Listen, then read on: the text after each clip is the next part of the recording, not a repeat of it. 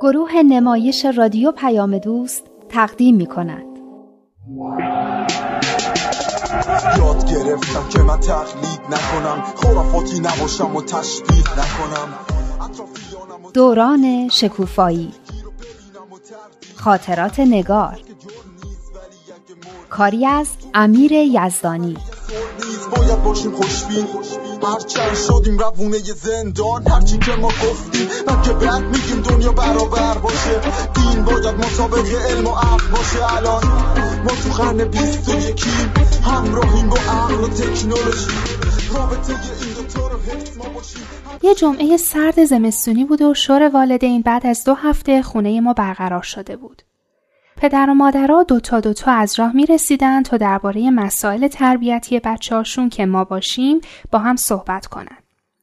مامانم آشرشته درست کرده بود و هر کی از در وارد می شد و قابلمه بزرگ و تو آشپزخونه روی اجاق می‌دید و بوی خوشی که همه خونه رو برداشته بود حس می کرد کلی ذوق می کرد.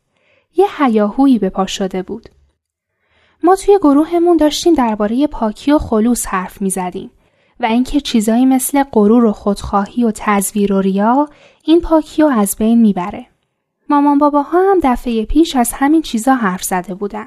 دوستان یادتون هست دفعه پیش درباره چی حرف می‌زدیم؟ درباره اینکه یکی از دلایلی که ممکنه باعث سرکشی بعضی از نوجوانا باشه اینه که عمل بزرگسالا با حرفشون یکی نیست.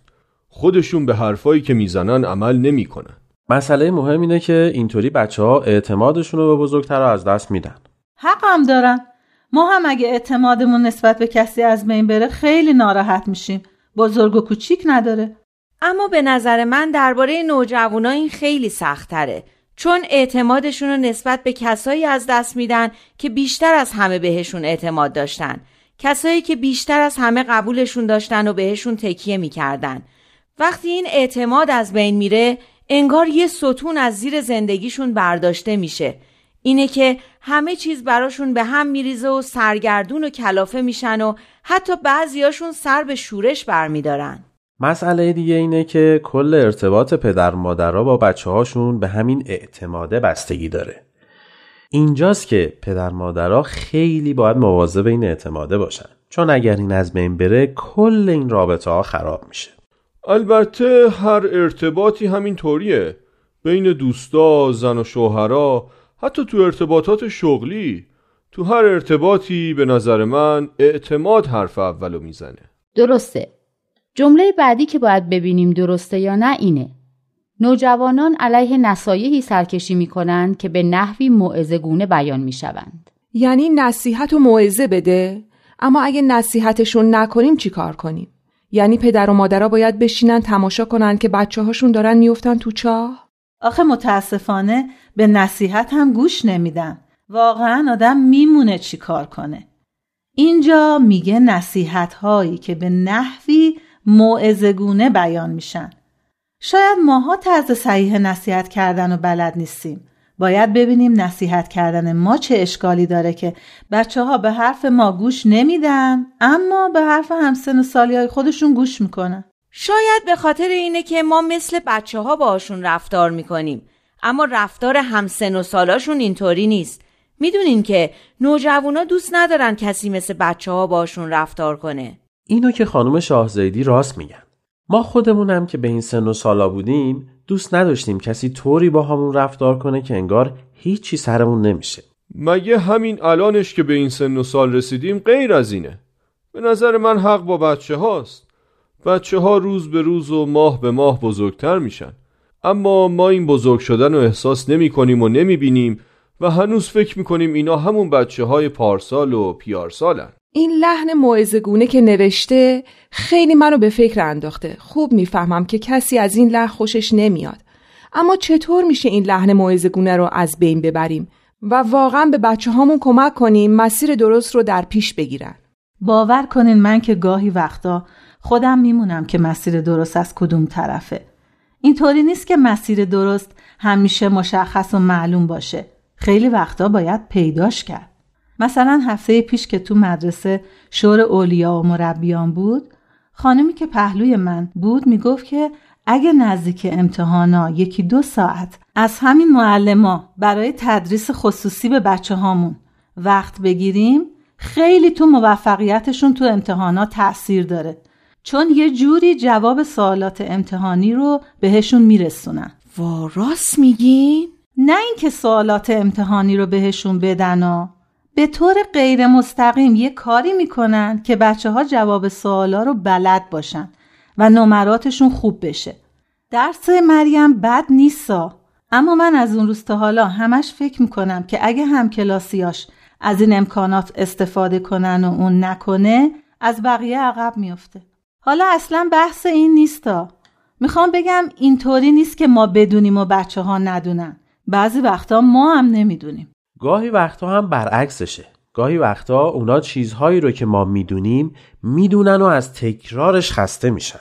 سمانه خیلی وقتا که من هی توصیه و سفارش بهش می‌کنم میگه بابا تو فکر می‌کنی من خنگم؟ حالا به نظر شما چیکار باید کرد؟ شاید باید درباره هر مسئله‌ای که هست با بچه ها حرف بزنیم. اگه می‌دونن دیگه ما دوباره تکرار نکنیم. یه وقت هم ممکنه یه صحبتی بکنن که به فکر ما هم نرسیده باشه. اینم پیش میادا اینم یه حالتیه. همیشه اینطور نیست که ما بدونیم و اونا ندونن. گاهی اونا هم می‌دونن. گاهی هم اونا می‌دونن و ما نمی‌دونیم. به قول شما بهترین کار اینه که بگیم بیا درباره فلان موضوع با هم صحبت کنیم ببینیم اوضاع چطوریه. یعنی می‌خواین بگین درباره مسائل هم فکری کنیم. گل گفتین هم فکری اینطوری دیگه لحن موعظه گونه هم پیدا نمی‌کنه. یه چیزی بچه ها میگن یه چیزی ما میگیم.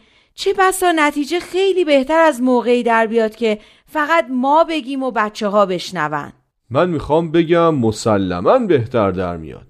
بچه ها نتیجه که خودشون بهش برسن و خیلی بیشتر قبول دارن تا نتایجی را که ما حاضر و آماده می‌خوایم بهشون بدیم. منم تو صحبت که با بچه ها داریم به همین نتیجه رسیدم.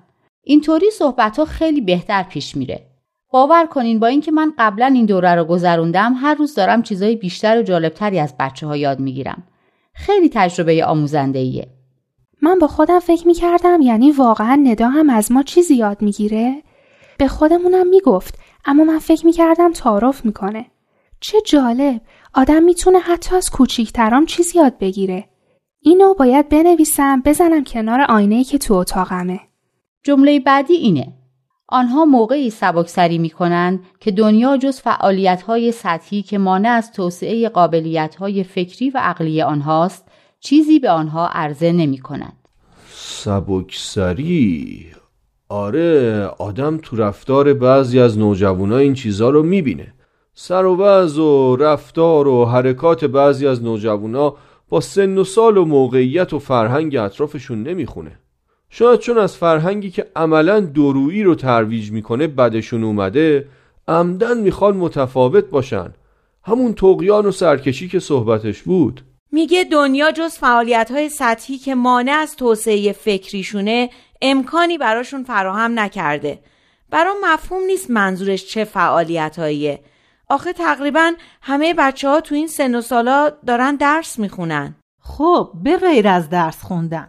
ما که همش میگیم اول درس بعد اگه وقت اضافه ای اومد برای تفریح و سرگرمی اما اینم فکر کنم زیاد کار درستی نباشه نه؟ یه صحبت هایی می کردیم در مورد این که به بچه ها باید وظیفه و مسئولیت داد درسته؟ راست میگین همون صحبتی که درباره طولانی کردن دوران کودکی بود اینکه پدر و مادر همه کارا رو خودشون به دوش می‌کشن و همه مسئولیت ها رو خودشون قبول می‌کنن و همینم باعث میشه که بچه ها از نظر عقلی بزرگ نشن و همینطور بچه بمونن در حالی که واقعا دیگه بچه نیستن و از نظر عقلانی و حتی خیلی وقتا جسمانی توانایی های افراد بزرگسال رو دارن و می‌تونن خیلی از کارا رو خودشون انجام بدن. اما اگر این توانایی ها عاطل و باطل بمونن و در مسیر مسئولیت های زندگی به کار گرفته نشن از مسیر خارج شده و صرف کارا و تفریحات ارزش میشن. واقعا احسن ندا خانم. لب به مطلب همین بود که شما گفتی. من خیلی با حرفای ندا خانم موافقم اما نمی‌دونم چه مسئولیت و کارهایی رو میشه به بچه ها سپرد. درسته که توانایی ذهنیشون به قول شما رشد کرده و به حد بزرگسال رسیده اما خیلی بی تجربه و خامن. خب یواش یواش. نه اینکه یه باره مسئولیت همه کاراشون رو به خودشون بسپریم و نه اینکه مسئولیت همه کاراشون رو خودمون به عهده بگیریم. راست میگن. موقعی که من رفتم برای ثبت نام رکسانا دیدم یه دختری خودش اومده برای ثبت نام خودش. یه جورایی به نظرم عجیب و غریب اومد. اما واقعا چه اشکالی داره که بچه ها بعضی از کارهای خودشون رو خودشون به عهده بگیرن و ما همه کارا رو براشون نکنیم؟ واقعا که من سالهاست احساس می‌کنم راننده آژانسم. اینو می‌برم اونو میارم این میره تمرین اون میره کلاس این باید برگرده اون باید بره برای کلاسش خرید. این می‌خواد از دوستش دفتر بگیره و اون می‌خواد نمی‌دونم چی کار کنه. از عصر که می‌رسم خونه همینطور در خدمت دخترها هستم. بازم حالا خوبه که دوتا بیشتر نیستن. فقط پدرها نیستن. مادرها هم همینطور. فکر کنم ما هم داریم به خودمون ظلم می‌کنیم هم به بچه ها چون نمی‌ذاریم اونا هم مستقل و توانا بار بیان به نظر من هر پدر و مادری باید با هم قشنگ حرف بزنن مشورت کنن از یه جایی شروع کنن و یواش یواش بعضی از کارا رو به خود بچه ها بسپارن بسیارم فکر خوبیه من که خیلی موافقم چه اشکالی داره اگه خود بچه ها هم تو این مشورت ها شرکت کنن؟ به نظرتون میشه بچه ها خودشون هم تو این مشورت ها شرکت کنن و بگن چه کارایی رو دیگه می‌تونن خودشون انجام بدن؟ باری کلا ندا خانوم مچ ما رو گرفتی. می‌خواستیم یه جایی به جای بچه ها فکر کنیم و تصمیم بگیریم نذاشتی ها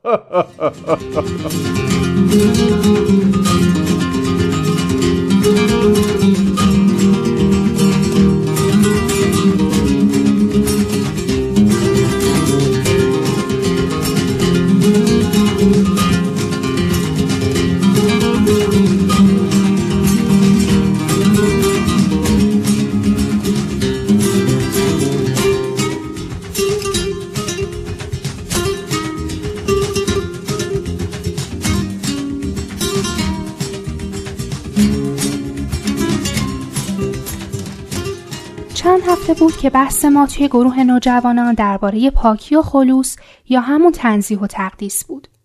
اینکه چطور قلبمون رو که تو بچگی اونقدر پاک و بیالایشه از آلودگی ها حفظ کنیم و نذاریم لکه حسد و بدبینی، خودخواهی و غرور و تزویر و ریا روش بشینه. خیلی بحث قشنگی بود. بعد خوندیم که میانه روی هم یکی از راه های پاک نگه داشتن قلبه. یعنی اینکه در بعضی از عادتها و رفتارهامون زیاده روی نکنیم. اون روز هم داشتیم سعی می کردیم درک عمیقتری نسبت به مفهوم میانه روی پیدا کنیم. نظرتون درباره این جمله چیه؟ بدون انضباط نفس نمی‌توانیم در هیچ کاری موفق شویم. من می‌دونم این انضباط نفس چیز خیلی مهمیه ها فقط نمی‌دونم یعنی چی یعنی شماها می‌دونین که اینطوری میخندین اگه راست میگیم بگیم ببینم همونه که آخر ترم برای نمرش هی باید به این و اون التماس کنی. اون که نمره انضباطه انضباط نفس یعنی چی؟ یعنی اینکه نفست انضباط داشته باشه. هر دنبیل نباشه منظم باشه. خب حالا همه اینا که گفتی یعنی چی؟ همین دیگه نظم و انضباط داشته باشی. بچه ها یه بیان از حضرت بهاءالله هست. بذاریم براتون بخونم. توش یه مثالی هست که خیلی جالبه. حضرت بهاءالله خطاب به کسایی که آسی و سرکش هستن و این انضباط نفس رو ندارن میفرمایند ای آسیان بردباری من شما را جری نمود و صبر من شما را به غفلت آورد که در سبیلهای مهلک خطرناک بر مراکب نار نفس بیباک میرانید. گویا مرا قافل شمرده اید و یا بیخبر انگاشته اید می‌بینین چه مثال قشنگی می‌زنن؟ اولی خورده توضیح بده. این قسمتش رو میگم که خطاب با آدمای آسی و سرکش میفرمایند اصلا بذارین رو وایت بورد بنویسم. در سبیلهای مهلک خطرناک بر مراکب نار نفس بیباک میرانید. آخه ما معنیشو نمی‌فهمیم. خیلی لغت داره. سبیل که یعنی راه و جاده. مهلک که یعنی هلاک کننده و مرگبار. خب مراکب هم جمع مرکبه. یعنی چیزی که سوارش میشن. مثل اسب. نار هم که یعنی آتیش. نفس هم که یعنی نفس و هوا. بیباک هم که معلومه دیگه یعنی بدون ترس. حالا معنیش چی شد؟ فکر کنم فهمیدم. یعنی شما در جاده های مرگبار مرگبار و خطرناک سوار بر اسبهای آتشین که همون اسبهای آتشین نفس و هوان بدون ترس میرانید. جاده مرگبار و اسب آتشین. چه جالب. این صحنه این فیلم ها میمونه. فکر کنید به اسب آتشینی که همینطور شیهه می‌کشه و مثل باد تو جاده های خطرناک که پر از دره های مرگباره میدوه. و یه کسی هم سوارشه. بدون اینکه بترسه و حواسش به این دره ها باشه. آخرش چی میشه؟ خب معلومه. خودش و اسبش میفتن تو دره دیگه. وای چه صحنه دلخراشی میشه. بله این همون جاییه که یه اسب آتشین نفس و هوا آدمو می‌بره. پس باید این اسب رو رام کرد تا به جای ته دره آدم رو به مقصدش و اون جایی که می‌خواسته بره برسونه. این میشه انضباط نفس. خوشم اومد.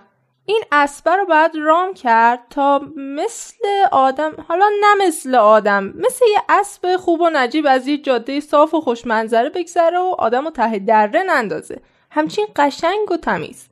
حالا چطوری نسبه رو رام کنیم؟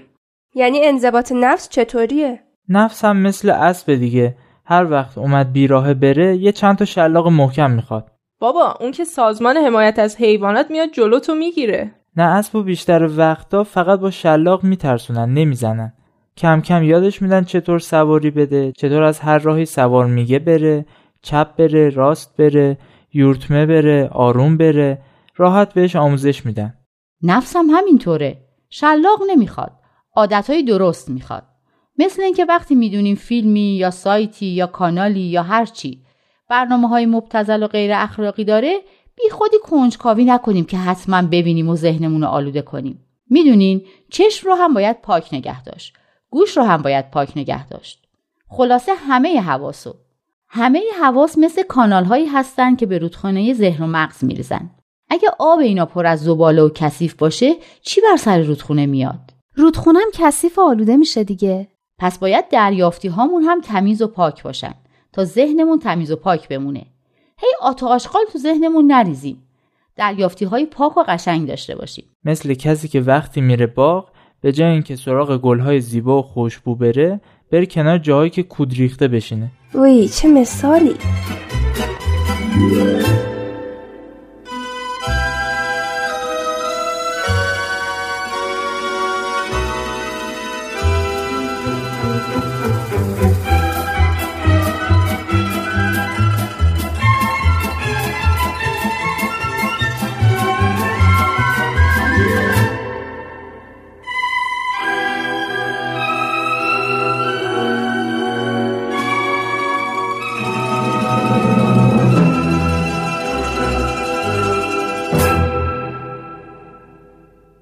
ما نباید به حد افراد به لذات جزئی دلبسته باشیم. درباره این جمله چی فکر می‌کنیم؟ ما از خودمون می‌پرسیم اصلا لذات جزئی چیه و یعنی چی که به حد افراد به اون وابسته باشیم یا نباشیم؟ خب نظرتون درباره سوال رادان چیه؟ رادان تو هم مثل سمانه شروع کردی به اینکه این چیه اون چیه؟ اتفاقا خیلی خوبه که مسئله رو تا جایی که میشه برای خودمون روشن کنیم. این سوالات خیلی هم سوالات خوبی هستن. حالا لذت های جزئی به نظرتون یعنی چی؟ یعنی لذت های کم. به نظر من که یعنی لذت های بیارزش. من که بازم نمی‌فهمم. مثال بزنید. مثلا چی؟ مثل لذت های جسمی که اون دفعه صحبتش بود. مثلا لذت خوردن یه غذای خوب یا خوابیدن یا چیزای دیگه. حالا لذت های غیر جزئی چی میشه؟ لابد مثل لذت یاد گرفتن و از این چیزا. یه دفعه یه چیزی مثل برق به ذهنم رسید. ما گفتیم انسان سه جنبه داره جسمانی و انسانی و روحانی. فکر کنم هر کدوم از این جنبه ها لذت های خودشونو دارن. لذت های جسمانی، انسانی و روحانی. لذت های جسمانی مثل همینایی که مریم گفت. لذت های انسانی مثل همین لذت یاد گرفتن. لذت روحانی هم داریم. مثل لذت محبت کردن، خوشحال کردن دیگران، لذت مناجات. من فکر کنم لذت های جزئی میشه همین لذت های جسمانی که از همه اهمیتشون کمتره. آفرین نگار خیلی عالی توضیح دادی. بچه ها یک کف مرتب عالی براش بزنیم. همراه با جیگ و هورا. ولی خودمونی ما نگار. تا هم یه بار این تربیت جسمانی، انسانی، روحانی و یاد گرفتی دیگه همه جا به کار می‌بری یا؟ خب کاری نداره که الان که گفتم شما هم یاد بگیری. می‌دونین چرا این قدیم مطلب مهمه؟ چون ابعاد مختلف وجود انسان رو توضیح میده و اگه ما این ابعاد رو درست بشناسیم جای هر چیزی تو زندگیمون معلوم میشه الان با این صحبت نگار فهمیدیم که لذتهای جسمانی پایین ترین و ابتدایی ترین لذات هستند لذتهای بسیار قویتر و عالیتری هم هستند که به جنبه های بالاتر وجود ما مربوط میشن که هر چقدر اونا رو بیشتر تجربه کنیم و بشناسیم این لذت های جسمانی به نظرمون جزئی تر و بیارزشتر می‌رسن ندا یادت یه بار مثال می‌زدی که لذت روحانی مثل لذت شنیدن یه موسیقی خوبه؟ یعنی می‌خواد بگه سمان خانوم برو گیتار تو بیار عالم انسانی رو وحدت بدیم. همه اصول دین ها رو هدف بدیم. با یه دنیای متحد طرف بشیم. همه حرفمون یکیه. حق یکیه. خدا بند بشناس و فرق تو با دینت. اشکاف ببین عقل تو چی میگه؟ مهمین دین توی قلب تو بشینه.